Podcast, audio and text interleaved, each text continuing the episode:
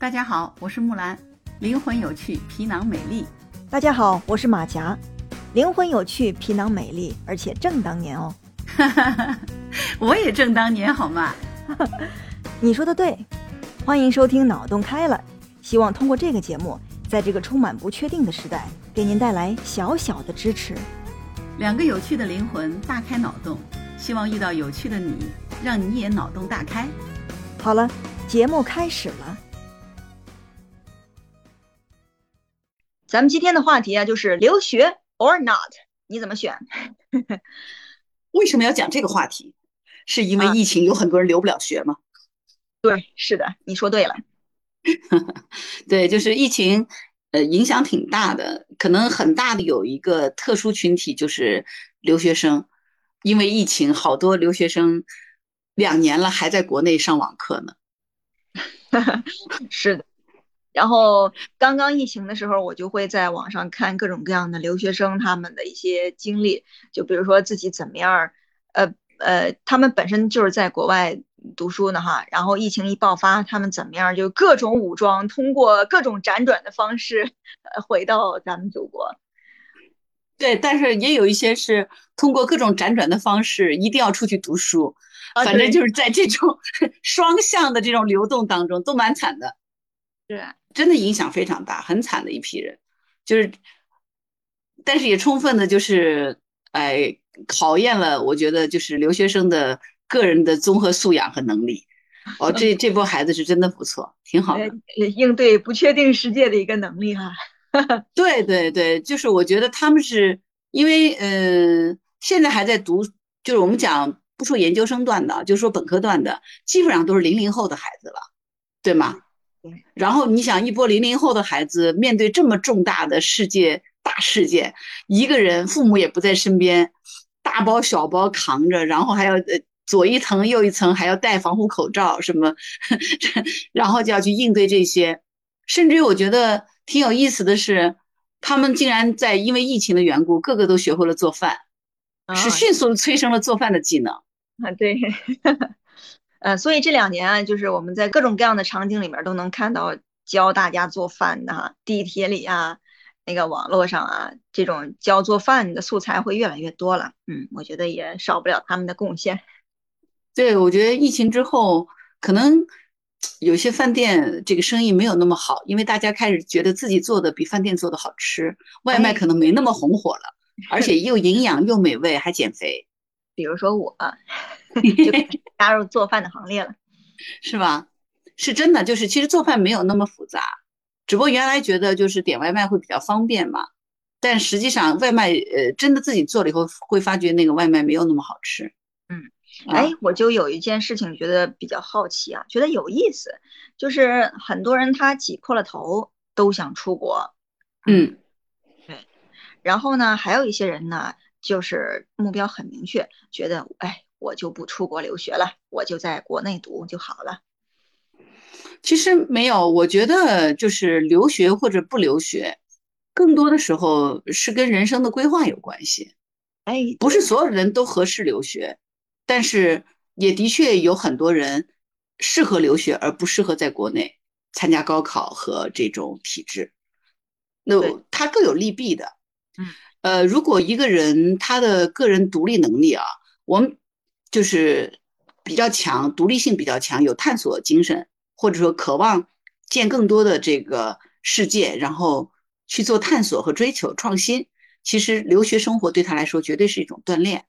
啊，我们抛开就是网上那种喷子啊，就讲起来说你在国内考不上大学，你才到国外去留学，哎，这个是另当别论的。有这样的一批人啊，在国内好像读不了书了，然后好像就给送到国外去。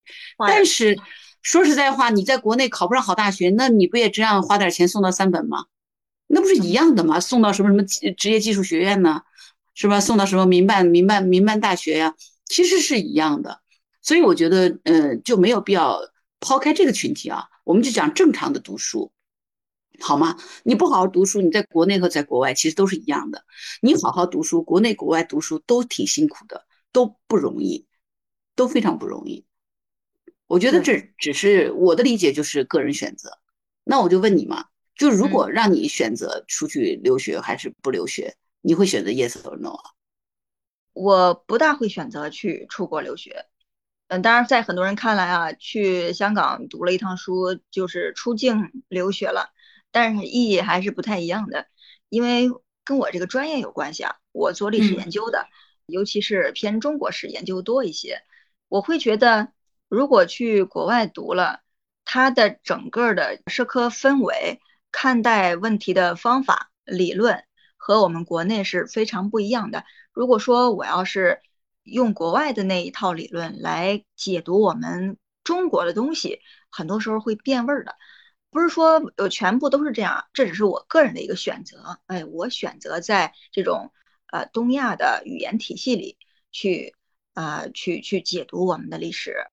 嗯，对。当然，那其实其实这个是跟专业有关，就是跟专业有关，因为你读了就是历史，尤其是东亚的历史或者我们国家的历史、中国的历史。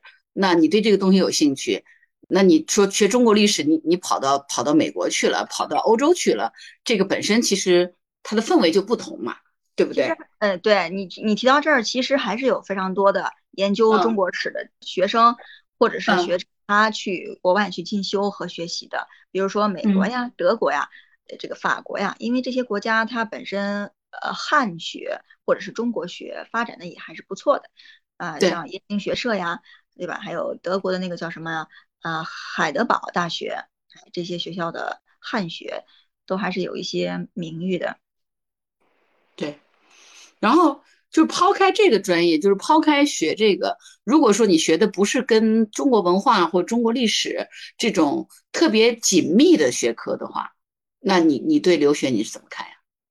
我觉得其实也要分个人对于自己的人生规划是怎样的。我就打比方说吧。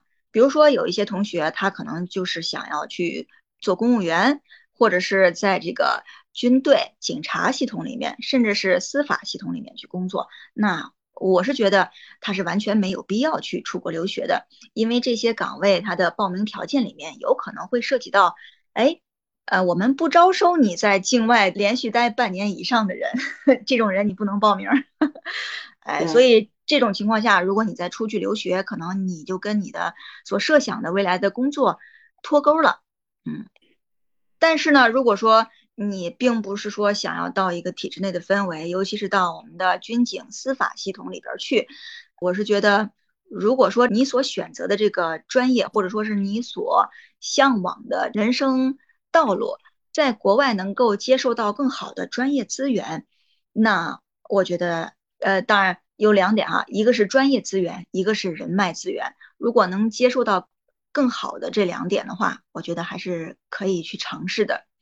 打比方说，我们很多人啊读这个商科，他是想去国外的，因为他不仅仅是为了国外的商科的专业好，还有他想接触更多的这种国际的商科的呃商业相关的资源。比如说，很多人他毕业之后啊，会选择去麦肯锡啊，啊或者说去跟华尔街能够直接相关的。这种大学去学习，哎，因为他向往那个嘛。但是很多人他不向往那个，他就想在国内我就做一个白手起家的人。比如说，我就做像哎我们任总，还有这个强哥这样的人，啊，或者说是马云哈，啊，想做这样的人，那他可能也不会选择出国。当然，前提是像任总啊、马云呢，还有强哥，他们那个年代是。对于那些创业者来说是非常非常友好的，他相对来说做大做强的这种几率要比我们目前这个年代要高一些，因为那个年代资本还没有像现在这样有非常强大的一个垄断性嘛。对，但是我我理解是这样子，其实呃你是两边都有去读过书哈，我觉得其实这是代表两种不同的一个学习的，怎么说就是。中国的就是国内的大学和国外的大学，其实学习的方法以及这个教授的方式，呃，是不太一样的。这个逻辑上是不太一样的，甚至说是非常非常大的差异的，非常巨大的差异。对，呃，一个是在学校园里边是这种的，另外一个呢，就是在校园外，就是呃不同的文化氛围也会给人带来不同的冲击。嗯，我刚刚提到呢，就是有些人他就是即使是像商科这样，也不会选择去。国外留学，而是选择留在国内，可能有一些人他会觉得，我去了国外之后，国外那个文化氛围我适应不了，或者说是我想做的这个生意，我在国内的人脉更广一些。如果说我去了国外，那他对于我在国内拓展这个业务没有任何的帮助。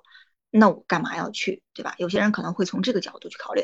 反而我如果说是去了国外，我在国外待了那么几年，好了嘛，惹了一身洋味儿，然后回来之后，呵 就是呃去国外待，然后要花一两年的时间去适应人家的文化，然后好不容易适应了吧，回来之后又要再经过一重这个文化的适应性，就相当于他经过两次的文化适应。我们知道，即使是在国内长大的。朋友啊，他如果去国外待个超过两年以上的时间，他再回来，一时间还是要有一个适应阶段的。嗯，对，其实这里面我觉得就是要看吧，就是我们把这个整个的长度是把大学就是放在人生当中是一个什么样的位置？读大学，如果你把它读读大学紧密的就和你的就业结合起来，这时候其实很多时候，如果你已经想到了你的就业。那么，到外还是到内，其实它跟你的就业有关。但是如果你把它放到更大的一个维度来想，我整个的人生发展来看，可能我的选择还是愿意到国外去，因为实际上就是趁年轻的时候，你所见到的、你所得到的或所知道的东西越广阔，它可能会帮助你去做更多的人生选择。就在我理解里面。虽然说现在我们讲有国家有国别，甚至连科学都是有国界的，艺术也是有国界的，是没有错。但是我们如果站得更高一点讲，就像我们现在大大讲的那句话，我们是人类命运共同体嘛。所以其实你如果站在这个高度来去看的话，每一个领域里头都需要一个能够推动整个人类共同命运往前推进的这样的一个作用。那么你见多识广和你。经过不同文化的洗礼和氛围的这个去熏陶，一定是对你去做这个人类命运共同体这件事的推动，呃，是更加有帮助的。未来我觉得在这方面也更多的需要这种复合型的人才，在我的理解，对，也就是说，它其实无关乎就是我们的专业，无关乎文化，更多的是丰富了我们自己的人生体验，而且呃，让我们有更多的。能力去理解不同的呃世界，理解不同的文化。对，所以换换言之，其实它给了你更多的选择性。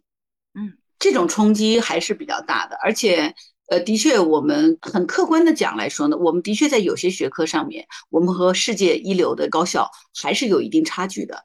你只有向先进的去做学习，你才能学为中用。这是我觉得很重要，而不是说一定要固守的这个怎么样。还有一个，你出去了，就是中国的学生，从某种意义上也是透过留学生，是在向世界展示中国到底是怎么样。就这批留学生本身，他就代表着国家的形象，在我理解。尤其是早期的话，我们国家，我前两天看了一个，哎，就觉我觉得今天这个话题挺有意思的，好像，哎呀，这个大数据好像很神奇啊。我昨天不是前天，真的刚刚有一个。UP 推了一个东西给我，是从一九八四年开始，就一九八零年还是八四年，我忘了，就是出国的这个人数，就是他他是用了一个等比线，就出国和回国两条线，出国的人数，回国两条线，我就记得好像是一开始的那个人出国的人大概是三千、四千、五千这样子，三千多，现在是多少呢？现在是七十万，嗯，就是到二零。一九年还是一八年？最后它截止是二零一九年，好像是七十万，应该是一九年截止，因为二零年正好疫情就来了嘛，就很多人就动不了了吧。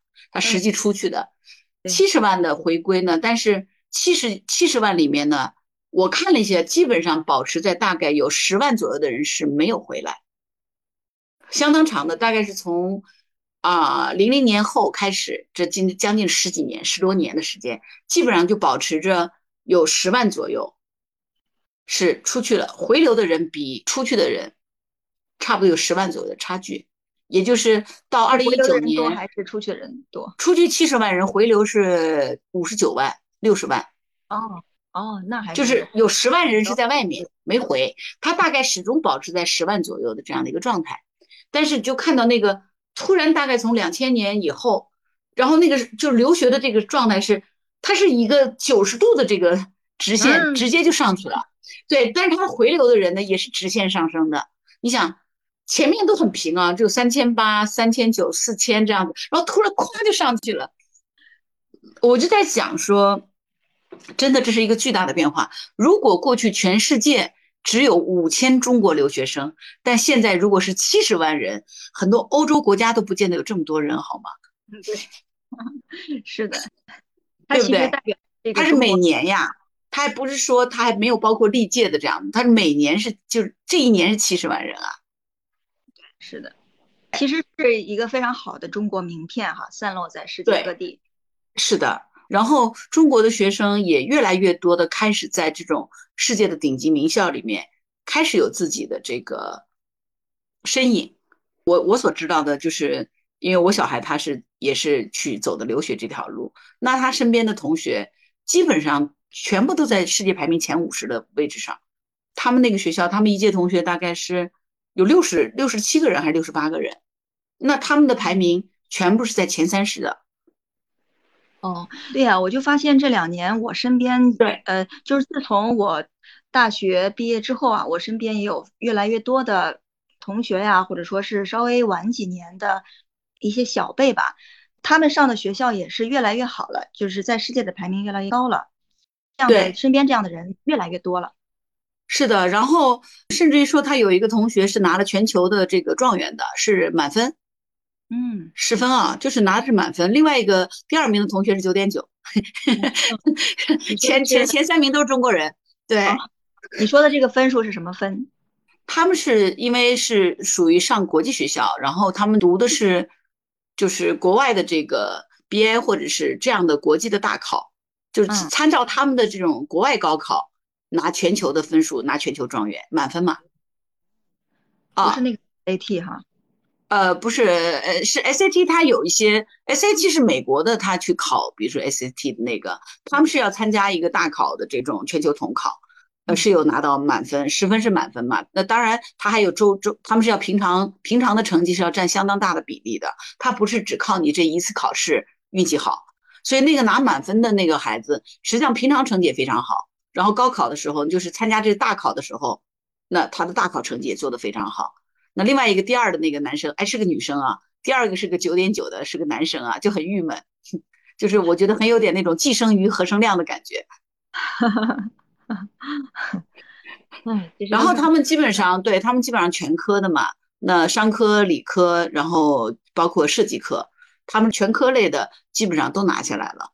所以我觉得，随着咱们国家经济的越来越发展，就中国人本身又特别重视教育，就真的是呃非常重视孩子的后代的教育，呃，在教育的这件事情上是非常认真的去做了。所以我们的越来越多的中国的小孩儿就是越来越优秀。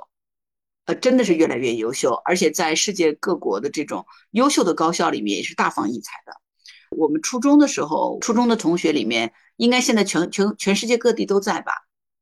在欧洲，在美国，在德国，在加拿大，那也基本上都是在都在，就是比如加拿大多伦多大学，然后滑铁卢，然后在美国，比如说那芝加哥大学啊，澳洲的是墨尔本大学啊，然后欧洲我知道的有，他是当时。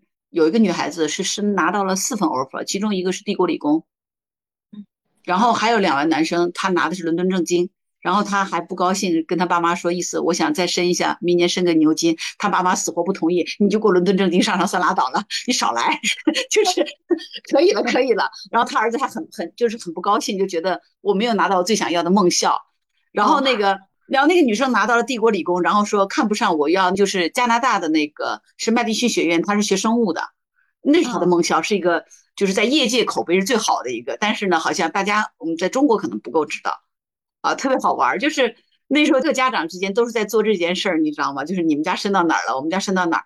当时的这个状态里面就觉得好像升到比较好的学校，呃，是他们基本上都能做到的事情。大家的学校都非常好。就有一个还到了东京大学，他去学什么呢？他去学的医科，东大的医科，他就认为生物医科就挺好的，所以他是放弃了保送浙大去的那个。嗯，对，我听完你说这些啊，我会觉得，因为这几年我们本身呃留学咨询发展的也越来越好了，我们对于国外申请的这些条件，就是它的规则了解的越来越清楚了。哎，你要呃有什么样的呃成绩？除了成绩之外，你还要也尽量有什么样的表现？然后在你个人素质这方面有什么人人家倾向的点？呃呃，我就就是就是因为我们越来越了解这些规则，所以从小开始就可以帮助孩子一起去做这个规划。对，嗯，我去倒点水啊。嗯，好。你想留学吗？你去留学了吗？疫情背景下，留守国内上网课。出国之日遥无期。关于留学那些事，请继续收听木兰与马甲的播客栏目《脑洞开了》第六期。太扯了吧！留学跟人类命运共同体有啥关系？